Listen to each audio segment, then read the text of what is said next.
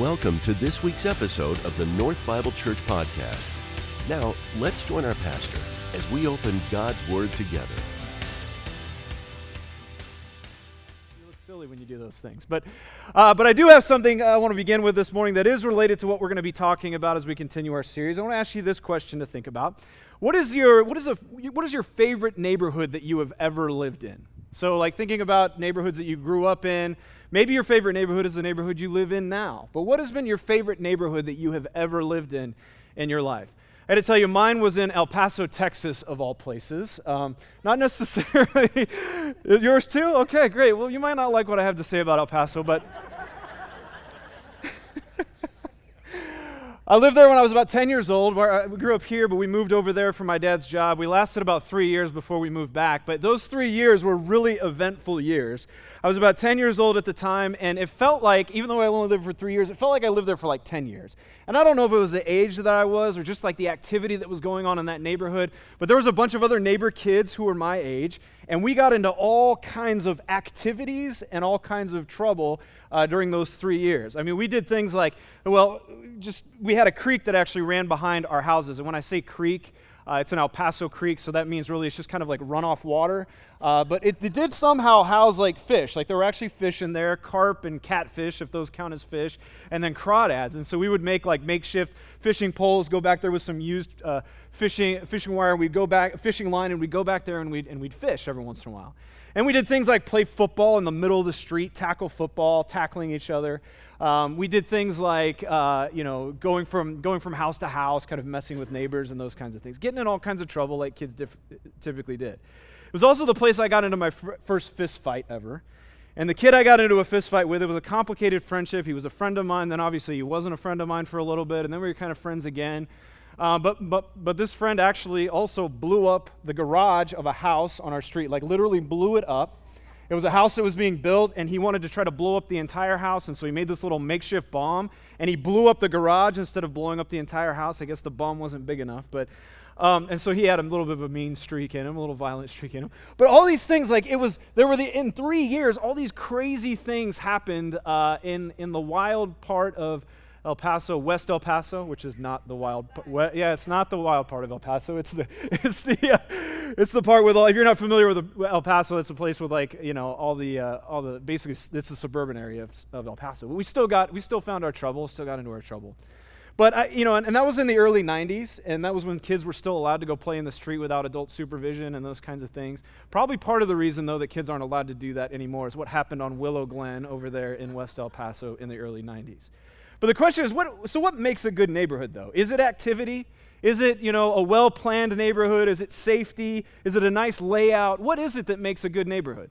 I'm guessing that for many of you, when I asked you what your favorite neighborhood was, it had something to do with the neighbors that you lived with more than anything.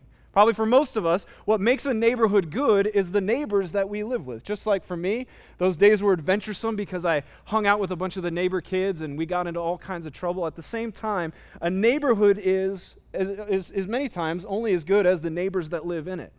And this week, I mentioned that because we're going to continue our series called The Flourishing Church, where we're looking at Jeremiah chapter 29. And we're going to talk about how God, in the middle of his calling of the Israelites in the middle of exile, calls them primarily to be neighbors to the Babylonians where they're held captive in. Now, we've spent a lot of time the first three weeks, of course, talking about all that Israel went through and the Israelites went through on their way to exile.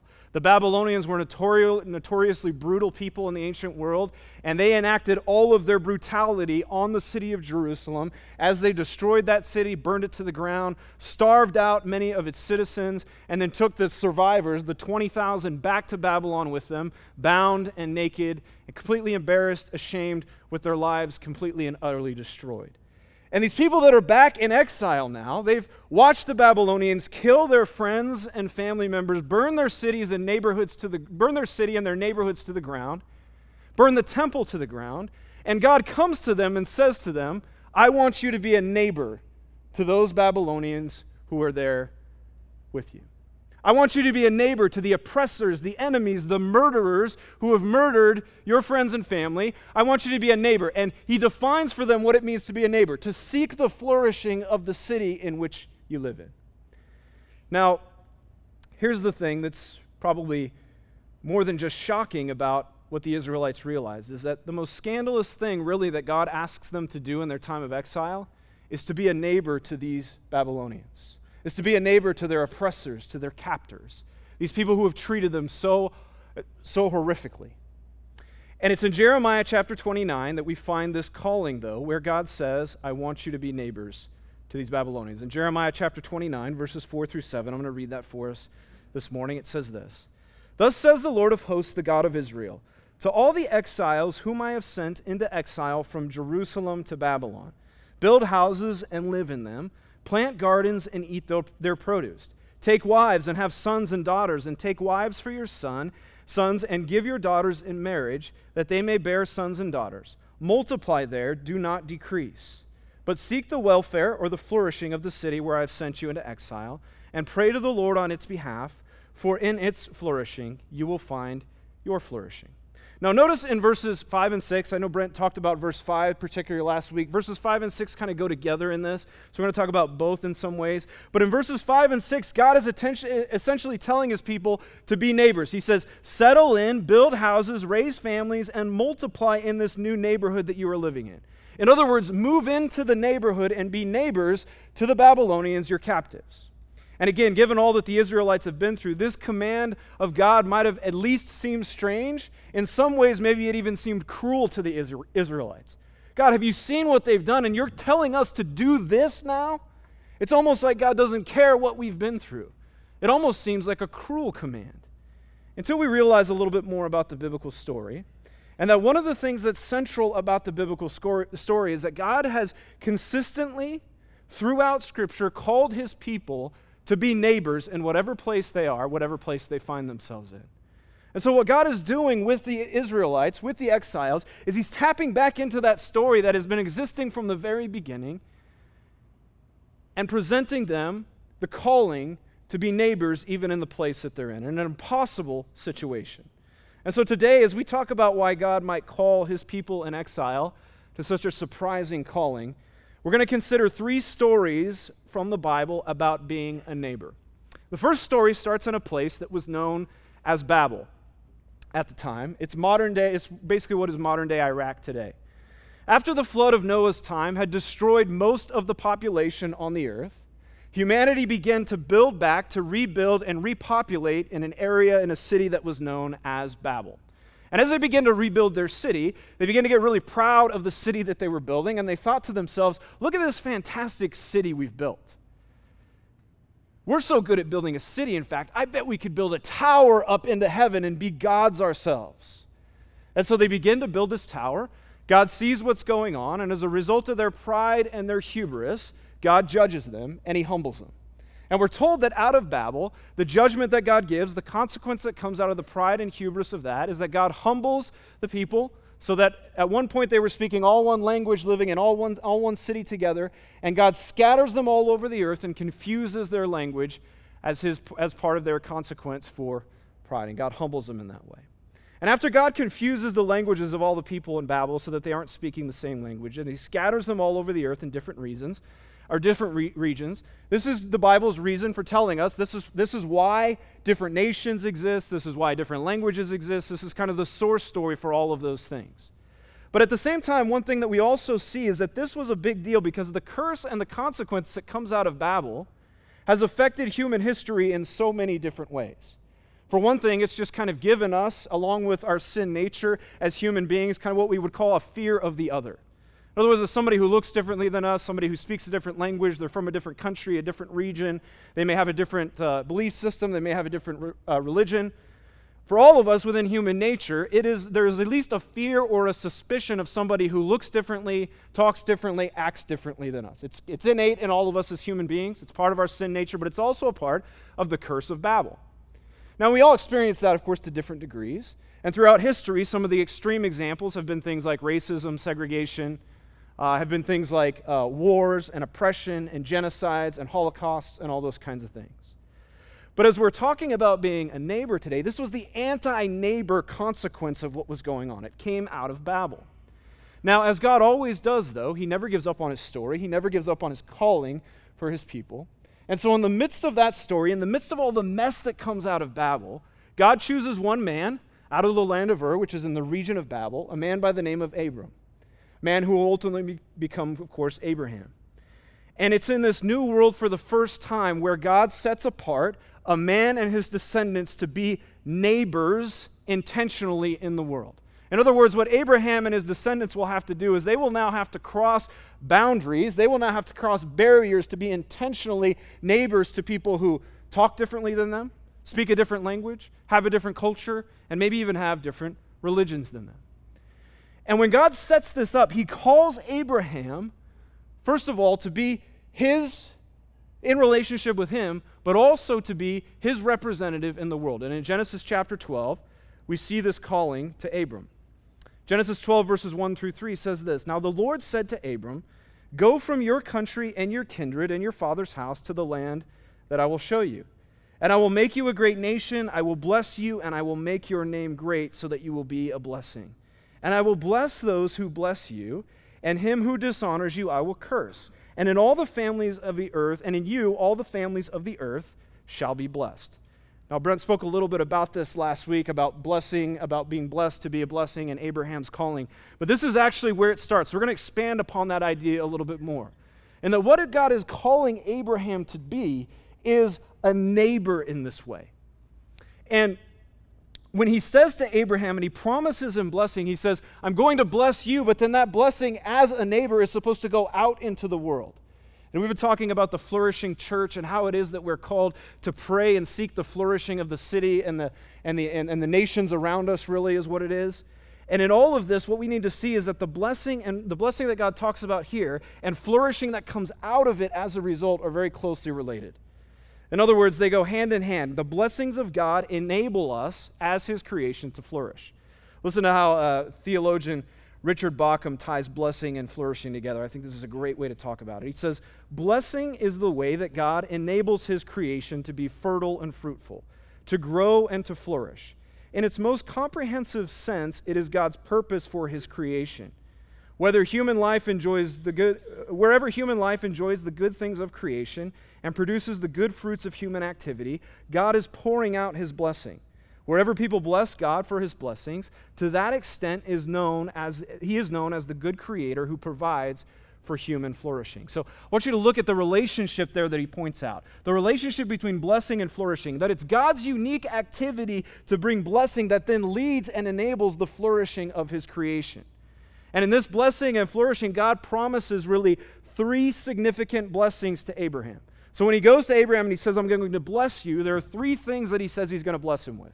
He says he's going to bless him with a home or a land. He says he's going to bless him as a, with, a, with a great nation or a community to live from. And he promises him relationship as well. When God says, Whoever blesses you, I will bless. Whoever curses you, I will curse, that's a statement of covenant relationship that he's making with Abraham. He says basically, I've got your back. We're in this together. You and I are together in relationship. And of course, that relationship would be transferred to his descendants as well, the, uh, the nation of Israel. And so, with all that God gives Abraham, notice that at the end there is a calling then to be a neighbor. Here's how I'm going to bless you, is what God says, right? These three things. And then now this is how you are to be a blessing. You're to help the flourishing of all the families on the earth. That from this nation that I'm creating, from the descendants that I'm bringing together, from the blessings that I'm giving to you, the whole flourishing of the entire earth is designed to take place. Now, this forms the basis of what it means for God's people to be a neighbor, to be blessed so that we are a blessing. To be a neighbor then doesn't mean that we just share the same zip code with other people. Being a neighbor is what you do more than it is kind of where you live and who you're geographically situated with. And what this does is expand our typical understanding of what being a neighbor is for us, right? It's more than just being considerate, of the people you live next to. So, like, I'm to have a party. Just want to let you know it's to get loud after, you know, until 10 o'clock. So, just so you know, I'm being a considerate neighbor. Or it's more than just kind of waving at the guy across the street as you bring your trash cans to the street during the week. This is about what it means to actually seek out the flourishing and blessing of people in our world. It also expands our understanding of who our neighbors are. That they aren't just the people who live on our street, they aren't just the people who live in our city or share our zip code. They are all the families of the earth. Make a note of that, of course, because we're going to come back to it later. But God takes Abraham into the land. And of course, as you know the story, generations and generations go by until the descendants of Abraham begin to form this great community that God promised they would be. And there's a great community of, of, Hebrews, so great in number, that Pharaoh, the most powerful man on the planet, begins to look at the Hebrews as a threat to his own power, as a threat to Egyptian power. And so, as he's leading the Egyptian kingdom at that time, Pharaoh decides now is the time to strike. Before the Hebrews get too strong, we need to make sure that we prevent them from getting strong enough to oppose us and being a rival to our power. And so, Pharaoh decides to enslave the Hebrew people under Egyptian rule. And after the Israelites begin to suffer as slaves in Egypt, God sees what's going on, and again, in this case, he acts with hope. Now, he acts on behalf of the descendants of Abraham, but more importantly, what God acts on is his promise to Abraham to make his descendants into a great nation.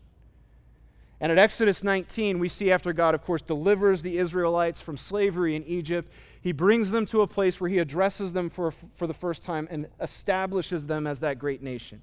Exodus chapter 19, verses 5 and 6, God says this to the Israelites as they've come out of Egypt.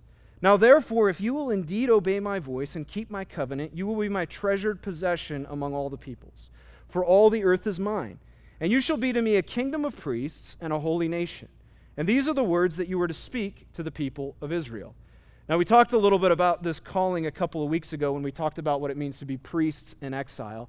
But this is where this all comes from, right? God recommissioning the Hebrews according to his original call uh, with Abraham in Genesis chapter 12. When he says you're blessed to be a blessing, he's telling the exact same thing to the Israelites again. He was a little bit more general, in general terms, with Abraham. He gets more specific with the Israelites in the Exodus. And he says, These blessings are going to look like this You're to obey my voice and to keep my covenant. This will be the Mosaic law that God gives to, the, to Moses, and he's going to give them, uh, the Israelites, very soon. Then he gives them three titles, all of which are statements of covenant relationship that God has with Israel. He calls them a treasured possession, a kingdom of priests, and a holy nation. And then, third, they're made into a nation as people, uh, as the people of Israel, and given a home to where to live this all out. In other words, a place, a land to live as a nation, as this great nation from Abraham. Now, when the Israelites finally do settle in the land, their whole existence is centered on these three major blessings. And they're, they're blessings really that they're called to bless the world with as well. The first one is the blessing of the law. You know, the law that's given from God to Israel through Moses was not just a list of rules, it was God's holy law. Of course, the word holy in Scripture means to be set apart, to be different. It's a reference to God's otherness, that God is other than his creation, that God is other than other gods. He is the one true God. God's holy character means that his character is unique. He is not like any piece of his creation, and he is not like any other God. He exists outside and other than his creation. That's the holiness of God is all about. And so when God gives his holy law to Israel, he's doing nothing less than presenting to them his character. He's presented two things are happening here. He's telling Israel, this is who I am, and this is what I desire, this is my character. And then he's telling them also, this is who you are, who I have created you to be as your creator. In other words, as you to the degree that you follow the law, you will flourish because this is how you were made as a human being to live.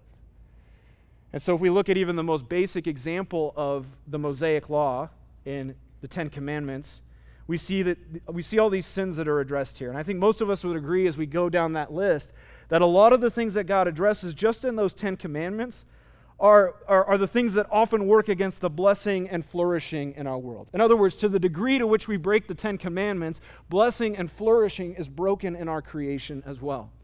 Things like idolatry, neglecting the worship of God, broken families, disrespect, murder, sexual immorality, greed, stealing, lying, jealousy, coveting, injustice, abuse, materialism. All these things and more are addressed in just the Ten Commandments. And they're certainly addressed in the other 600 laws of the Mosaic law that surround the Ten Commandments or come from the Ten Commandments as well. Simply put, what God is telling Israel is that you are blessed to the degree that you follow my law. The law is a blessing to you. And to the degree that you ignore my law, curse will come. Breaking of creation will come. Brokenness will enter because this is not how you've been created to live. So the law is a blessing. The second blessing that God gives them is the land. Now, the land was, of course, very important to Israel becoming a nation at all, because, of course, nations need their land. They need their place that they can stake in the ground and say this, they put a stake in the ground and say, This is where we live, these are our geographical borders. And that was true in the ancient world as it, ever, as it has been throughout human history, but it was really especially true in the ancient world. And here's why. And it was a huge blessing because in the ancient world, nations and kingdoms at the time considered the gods of that nation to be intertwined with the land that that nation lived in.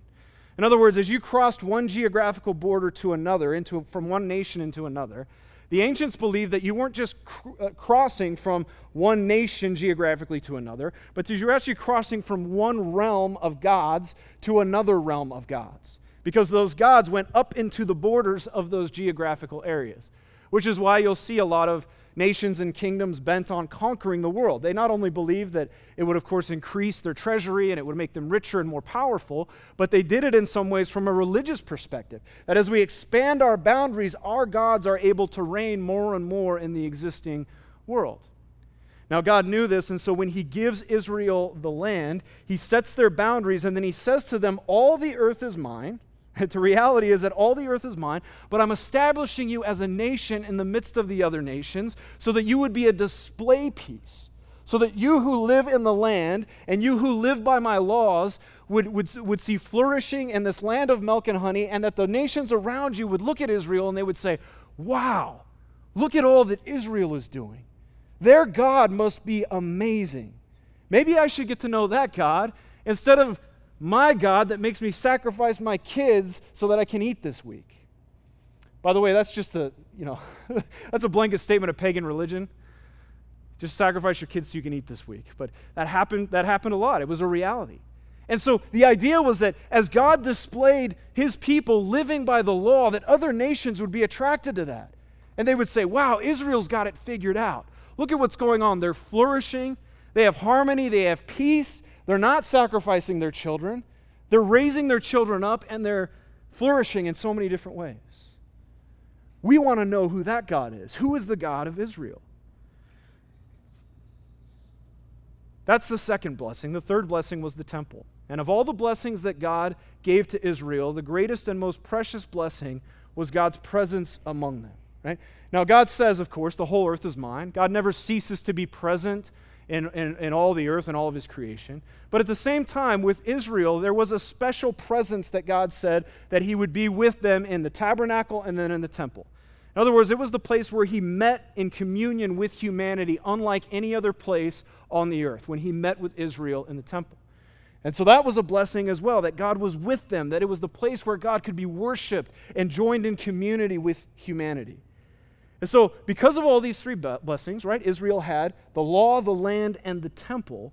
They were not only chosen to be blessed in this way, but through these things, were to be a blessing to others. Now, you may know the story. We, of course, are in Jeremiah 29 for a reason. Israel didn't follow through with their end of the covenant. In fact, in Ezekiel chapter 5, God says this Thus says the Lord God, this is Jerusalem, right? Of course, the capital city of Israel, where the temple is. It represents the entire uh, Israelite nation. I have set her in the center of the nations with countries all around her. And she has rebelled against my rule by my rules by doing wickedness more than the other nations, and against my statutes more than the countries all around her.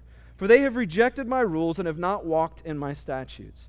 Therefore, thus says the Lord God Because you are more turbulent than the nations that are all around you, and have not walked in my statutes or obeyed my rules, and you have not even acted according to the rules of the nations that are around you, therefore, thus says the Lord God Behold, I, even I, am against you, and I will execute judgments in your midst in the sight of the nations. God comes along and says, Look, not only have you not been a blessing to the other nations around you, but you've brought more chaos and brokenness into the world because you've neglected my law and my calling. In fact, you're worse than the other nations around you. And so as a result, I'm going to judge you for the sake, in some ways, for the sake of the nations, for the sake of his creation. Now, look, as we've discussed in this series, this is, of course, why Israel ultimately ends up in exile in Babylon. And Ezekiel, being a contemporary of Jeremiah, is, contri- is contributing kind of the same message to them. Um, and, and, and it's why they, it's because they failed to be a neighbor in the way that God called them to be to the nations around them. But as we've also discussed, God, of course, still gives us hope in every situation. And that leads to the second story of being a neighbor in Scripture. Where Israel failed to be a neighbor, story number two would not fail, because in this story, God Himself comes to be a neighbor to us. One of the most familiar and important passages in all of the New Testament is known as the prologue of John's Gospel. You'll find it in John chapter 1. And it's one of the most theologically rich and important passages in all the New Testament because John undertakes this idea of what it means for God to take on human flesh and come to us in the person of Jesus Christ. We know this is the incarnation, but the thickness of all of this is kind of setting up the purpose of John's entire gospel. That's why it's been studied a lot. It's often quoted a lot. We talk about it a lot during Christmas because it presents to us, of course, the blessing and the reality of the incarnation.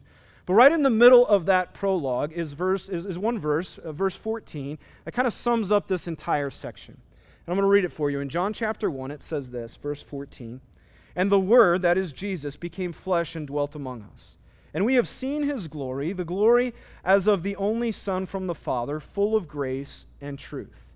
Now, that's the ESV translation. It's the one we typically use in here. I want to read for you a translation, or I should say a rendering, of this verse um, that I have a love hate relationship with, I'm honest, if I'm honest with you. I love it more than I hate it, so I'm, I won't go into the hate piece of it. But it's from the message. It's Eugene Peterson's rendering of this very verse. And it's really grown on me, and I'm going to explain why. But the same verse says this The Word became flesh and blood and moved into the neighborhood. We saw the glory with our own eyes, the one of a kind glory, like Father, like Son, generous inside and out, true from start to finish. Now, here's why I love this rendering is that it takes a high idea, right? God coming to us as man, the incarnation, God fully man and fully human. How does that work? What does that look like? And he brings it to a ground level. The purpose of this is that Jesus moved into the neighborhood with us. He became the neighbor that Israel was supposed to be from the beginning. And what you see here is that the creation, this makes the, the aspect of Jesus' humanity become tangible and real to us. It also gives us an implied calling as well. So that we don't let this doctrine of the incarnation pass us by without too much thought. The doctrine of the incarnation brings us to a place where we understand how Jesus has become the neighbor that we were always supposed to be and moved into the neighborhood with us. And look, as we, as we think about this, you think about it a little bit more, what you realize is that each one of those blessings that God promised to Israel, the law, the land, and the temple, is actually embodied in the ministry of Jesus. Think about it this way, right? Jesus was very clearly the walking embodiment of the law. He is the full representation of the character of God, which was the purpose of the law. Jesus himself said, I am the truth who came to fulfill the law. And so he's the walking embodiment of the truth and the character of God, which is the purpose of the law. Secondly, Jesus was also the embodiment of the promise of the land. He brings the promise of the land, the kingdom of earth, the reign of God to the earth in his kingdom ministry. He heals those who need healing. He delivers those who need to be delivered from demonic oppression, and he saves those who are lost. And then finally, Jesus is also the temple. Jesus even said at one point, Tear down this temple, and I will raise it in three days. And of course, the gospel writers tell us that as he's standing in the temple courts, he says he was talking about his own body the very embodiment and presence of God. John says that he dwelt with us, he tabernacled among us, he templed among us. That was part of his incarnation. And so, what you see here is that Jesus was the full blessing of God in person, the same blessing that God spoke to Abraham about all the way back in Genesis 12. Jesus is in his earthly ministry. If you look at the Gospels, one of Jesus' favorite terms for himself was Son of Man which I always, find, I always found kind of interesting because, there because uh, it doesn't seem as grandiose as maybe some of the other titles that Jesus could have used King of Kings, Messiah, even Son of God. Instead, he uses Son of Man, which is kind of strange until you think about it.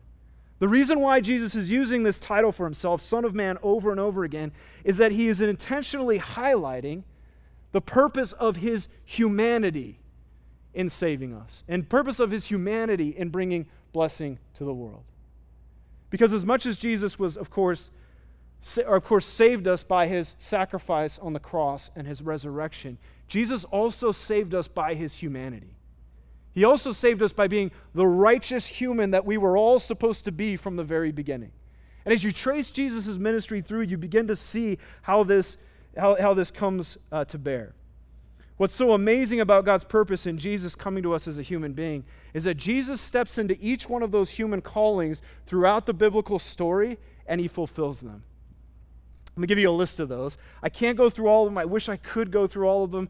Maybe uh, this is something I give you some scripture references on this next slide here, if we can put that next slide up.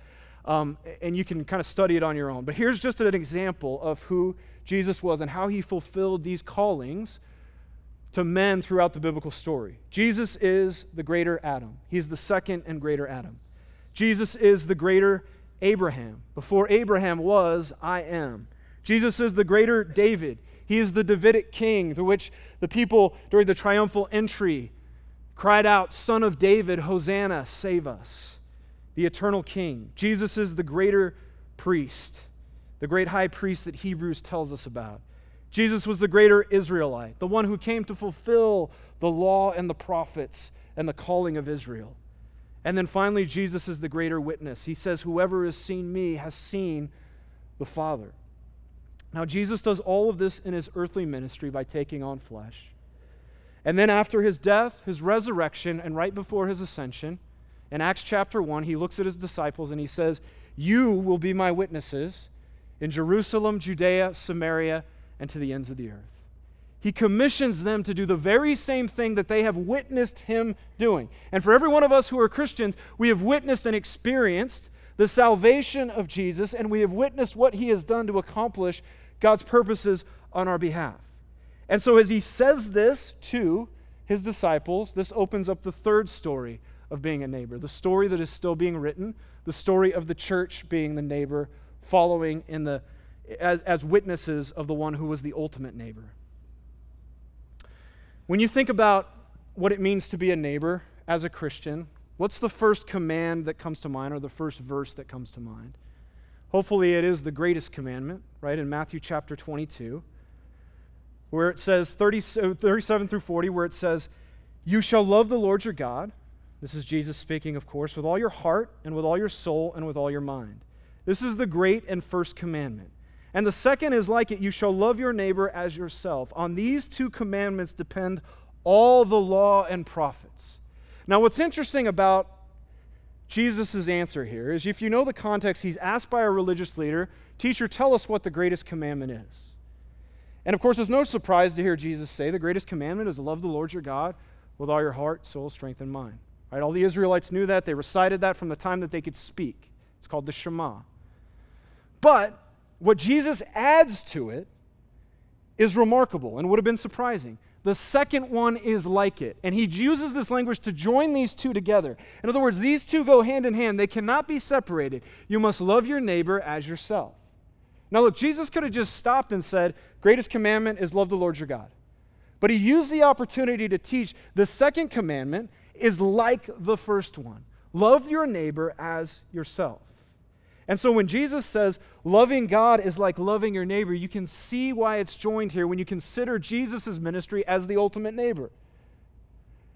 You're to be a neighbor just like you saw me be a neighbor. If you love me, you will obey my commandments. If you love me, you will walk in my way. If you love me, you will embrace my mission. And my mission is to fulfill the call to be a neighbor on God's behalf in the world. Now, um, What's interesting about all of this um, is that Luke, and you may know that Luke and Acts were written by the same guy, uh, by Luke, right? Surprisingly enough. But when Luke, orig- and in our Bibles, of course, the, the, the books are two different books. We have the Gospel of Luke and we have the book of Acts. But originally, when Luke wrote these books together, or he wrote these books, he wrote them together as one volume, as one book together. And yet, when you read each one of those accounts, what you realize is that they are, there's a lot of similarities, but they are quite different as well. And one of the biggest stark differences is that Jesus isn't in the book of Acts necessarily, right? I mean, he's not on the earth anymore. In fact, at the beginning of, of, of Acts chapter 1, Jesus ascends right after he tells his disciples, You're going to be my witnesses. And so the book of Acts, all 28 chapters going forward, is just about the church going forward. Now, here's the idea. This is why many people think that, many scholars believe that Luke wrote these two things together and kept them together. Is that these are parts one and two of Jesus' ministry. Part one is, of course, Jesus' earthly ministry, but part two is his ongoing ministry through the church.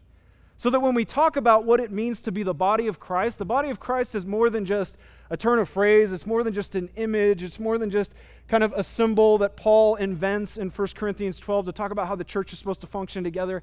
It's actually us understanding that we are the very physical body of Christ in the earth. That Jesus continues his ministry and his mission through his church, bodily, if you will, physically through his church.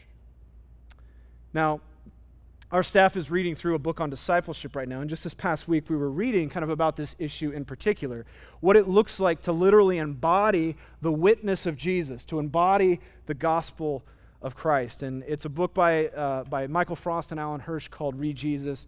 But they, in, this book, they actually refer to the church at one point as a conspiracy of little Jesuses. And not conspiracy like conspiracy theory, conspiracy like a group of people getting together to accomplish something together, right? To, uh, to accomplish a, uh, uh, to conspire together to accomplish a plan of action. But he calls the church, they call the church a conspiracy of little Jesuses, and they explain it this way it is embodiment, or our willingness to embody and live out Jesus' life and message, that creates spiritual authority. And they're talking about our witness out into the world. What is it that makes the witness of, uh, of Jesus, the gospel itself, something that the, the world will take seriously? They're saying it's the embodiment of Jesus' life and message. And embodiment and transmission, therefore, go together and are all bound inextricably to our relationship with Jesus. The difficulty that we face in the issue of embodiment and transmission is that it, it's directly related to the plausibility of the gospel. Our witness is a vital link in giving the claims of Jesus credibility in the eyes of non Christian people. In other words, the message of the good news of the gospel goes hand in hand with what it means to be a neighbor. And it was always meant to be that way from the beginning. This is not just something where God's like, ah, I don't know really how to get to the world, so I'm just going to pivot and change the story. This is a fulfillment that has been, goes all the way back to the calling of Abraham. And it's Jesus who enables us to do it. This message today is called the church who represents God to the world. When we think about what it means to represent God, I want us to pick apart that word represent for a minute into two different words, or a, a prefix and then a word. Think about it this way represent. We're to represent who Jesus is to a watching world by the way that we live and by the way that we speak. Jesus presents his ministry, his person, his character during his earthly ministry, and then he sends his church out to represent that same ministry out into the world until he comes back. That's the mission of the church. So I'll ask you then, what, does that, what do those implications have for us? What does that look like? What does it mean for us to represent Jesus in our world today? What would it look like for Jesus to move into your neighborhood? Let's say Jesus moved two houses down on your street. How would things change in your neighborhood if that happened? Who are the people that Jesus would spend his time with? What would Jesus be concerned about? What would it be that who would, who would Jesus reach out to? What would he be about? What would he be spending his days doing? If you had a front row seat to see that, what would it look like? What would Jesus do about the social and political issues in our day? How would he respond? Well, I think all of those are important questions to ask. And I'm not sure that I have the answers to all of them. But I can say this I'm confident in the fact that Jesus would not act outside of his character in every given and in any given situation. And by that I mean, of course, what we see in the fruit of the Spirit it's listed for us in Galatians chapter 5. Galatians chapter 5, verses 22 and 23 says this The fruit of the Spirit is love, joy, peace, patience, kindness, goodness, faithfulness, gentleness, self control. Against such things there is no law. Now, you may know that this is more than just a list of like the good moral things that a Christian should do or the good moral things that a Christian should be like. This is nothing other than this is nothing less than the character of Jesus being imprinted on the lives of his new creation followers who have been enlivened by the Spirit. If we are new creation by the Spirit, we have been made into we're being made into Christ likeness. And the character of Jesus is displayed right there, which Paul calls the fruit of the Spirit. That's why he says, Against these things there are no law, because remember, the law was originally supposed to show the character of God to his people. Now we know, right, as Jeremiah 31 says, that God's written the law on the hearts of his people by his Spirit. And so that as a result, the fruit of that is that the Spirit produces in us the character of Jesus, which was what the law was supposed to do the entire time. So Paul says, Against these things there is no law. And if you look at that list, it's a list of blessing and flourishing. I mean, love, joy, peace, patience, kindness, goodness, faithfulness, gentleness, self control. Could we use a little bit more of that in the world that we live in? And what would humanity, what would this planet look like if those things were flourishing everywhere? We'd live in a much different place. This world would be radically transformed. So, what implications, again, does that have for us? And what's the connection between that and being a neighbor? Well, not only does the world need this right now, but the world also needs us to repent and turn away from what is called the works of the flesh. The two verses before, the ones that we just read, Paul lists out the works of the flesh which are evident. And he says this sexual immorality, impurity, sensuality, idolatry, sorcery, enmity, strife, jealousy, fits of anger, rivalries, dissensions, divisions, envy, drunkenness, orgies, and things like these. I warned you, as I warned you before, that those who do such things will not inherit the kingdom of God. Now, look, as we said earlier about the Ten Commandments, so many of them are a representation of what happens when things are, of what, uh, uh, uh, of, of what it looks like for creation to be broken. When you look at that list that we just talked about there, right, this list is an, kind of almost an all encompassing um, list of the anti kingdom stuff, the anti kingdom of God, the thing that breaks God's creation. All of those things.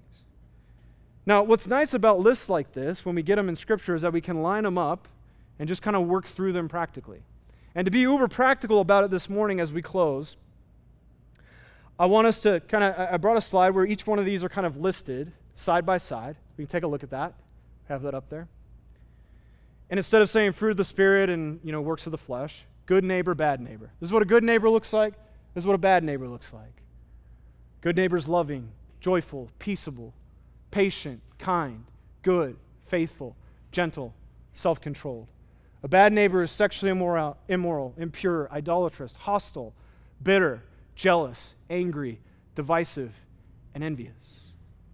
And as you line those two things up together, you begin to ask yourself, okay, which way in my life do I respond in my relationship? Because these things are highly relational, by the way.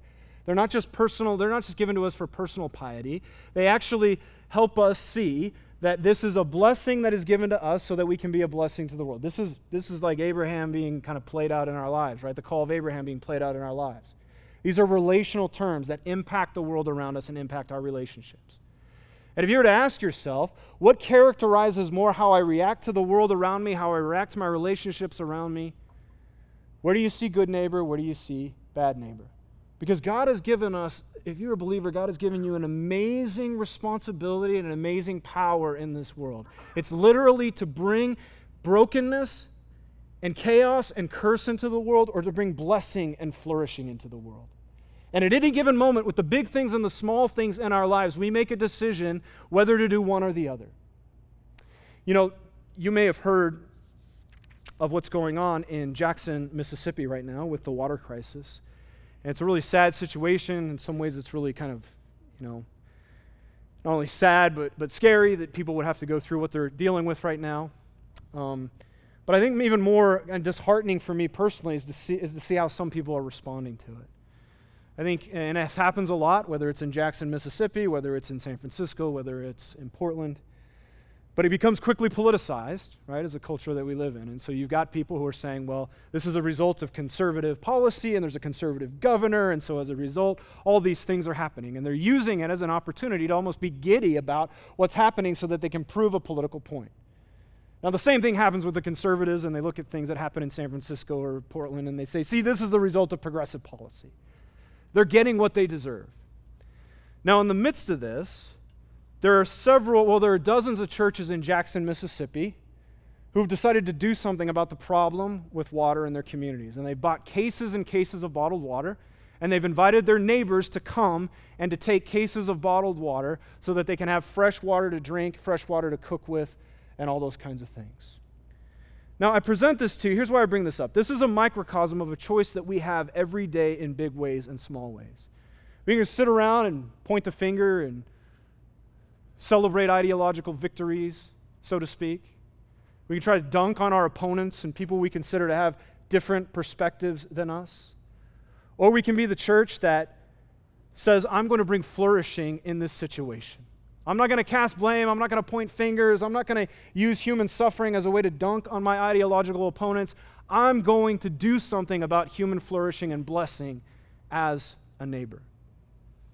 And look, it's become popular in today's climate, especially socially and politically, to believe that we need to do whatever it takes to fight against an opponent and an enemy.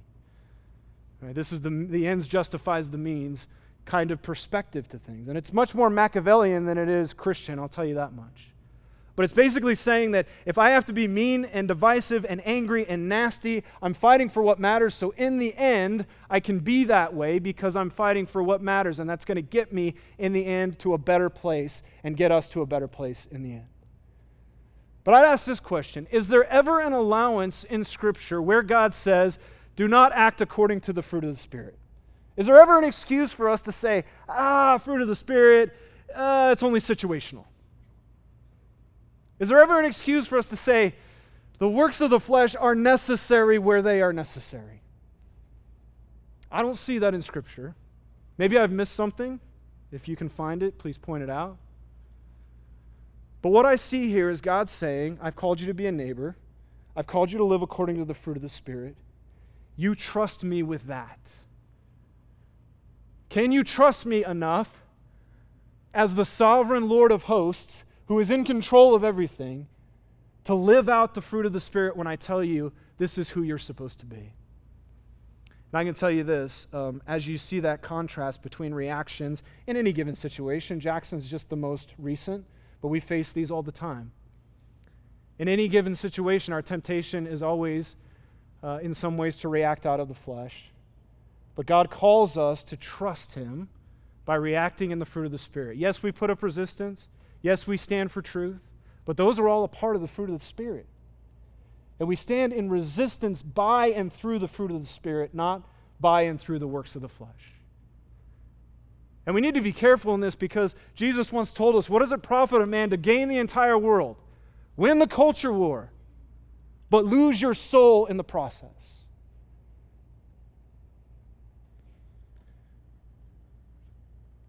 I think those are words that we need to hear loud and clear today as the American church and what we're dealing with and what we're facing.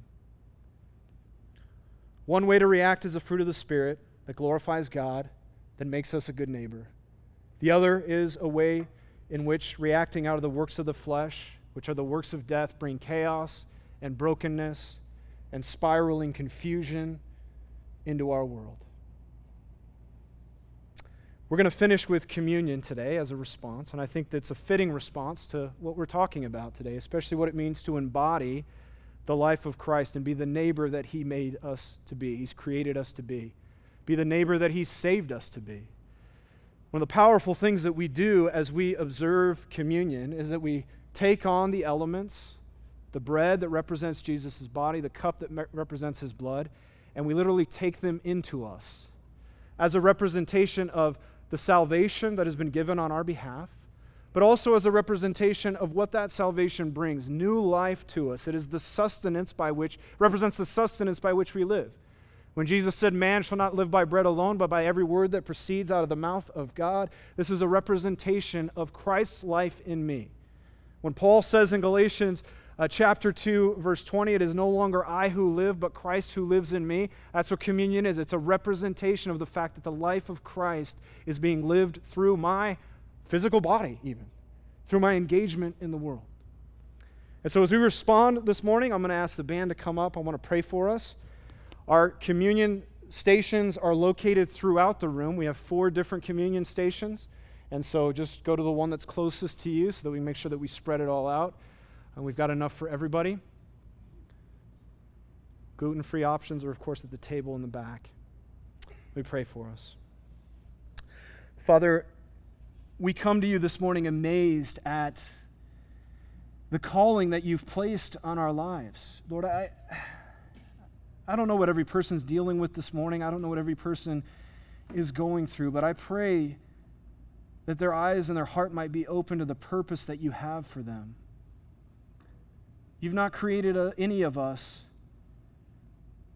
without a purpose and a calling. You put your stamp and your image on us so that we would be people who glorify you and represent you to the world. And so, Lord, I ask that where we need to be um, encouraged in that, you would encourage us. Where we need to be softened in our hearts to embrace what it means to be a good neighbor and what it means to be a neighbor in the way of Jesus. I pray that you would impress that upon our hearts. And Lord, as we go to the communion table this morning, would we remember that it is a table and we look eye to eye, and a table sits us down eye to eye to every person around that table with us, realizing that we are all here for one reason and one reason alone it's not our social standing. It's not how much money we have in our bank account. It's not how tall we are. It's not how strong we are. It's not how witty we are. It's not how much education we have. It's not the neighborhood that we live in. We are all at the most important table in the universe because of the grace of God alone. And because, Lord Jesus, you have brought us to this place. And as we think about that, Lord, help us to remember our neighbors outside of this place. That we see eye to eye with them as well, as we were once sinners saved by the grace of God and made new. Use us, Lord. Use us as your witnesses. Use us as the people you have called by your name and made new for your purposes. And in the end, Lord, would you be glorified? Work out your purposes. We pray for this world. We pray for this culture. We pray for our country. We pray for the division and the heartache and the suffering. That's not new. It's gone on throughout history, but Lord, we experience it in a real way right now. Lord, help us to be a part of the solution of flourishing. And guide us by your wisdom and grace. We pray in Jesus' name. Amen. So if you'll make your way to the communion stations, the band's going to play us out. You can take communion at any time that you'd like during these next couple songs. Maybe there's some time that you want to spend in prayer and reflection and meditation. It's fine. Just sit in your seat and allow the music to be a backdrop. And when you're ready, you can stand and continue to sing with the band as we close out. Maybe you want to partner with other people, family members, and, and, and take communion together. However, you feel led during this time.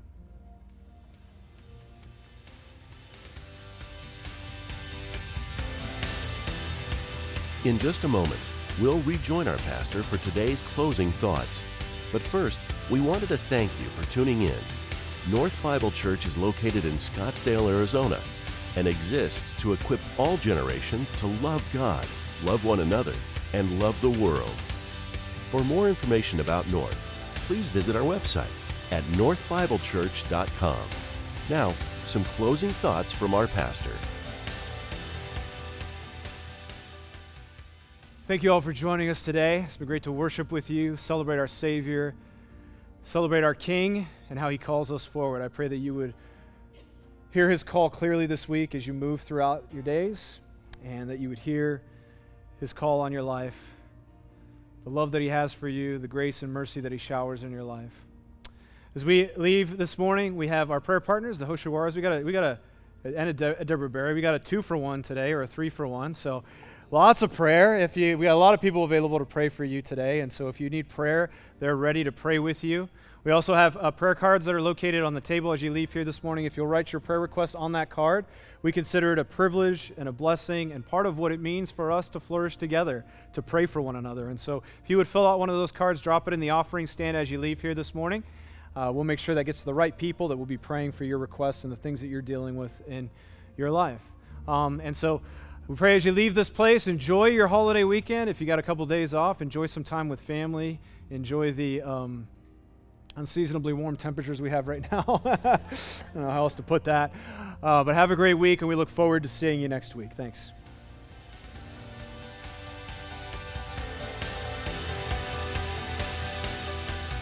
Thank you for joining us for this week's message. North Bible Church is located in Scottsdale, Arizona, and exists to equip all generations to love God, love one another, and love the world.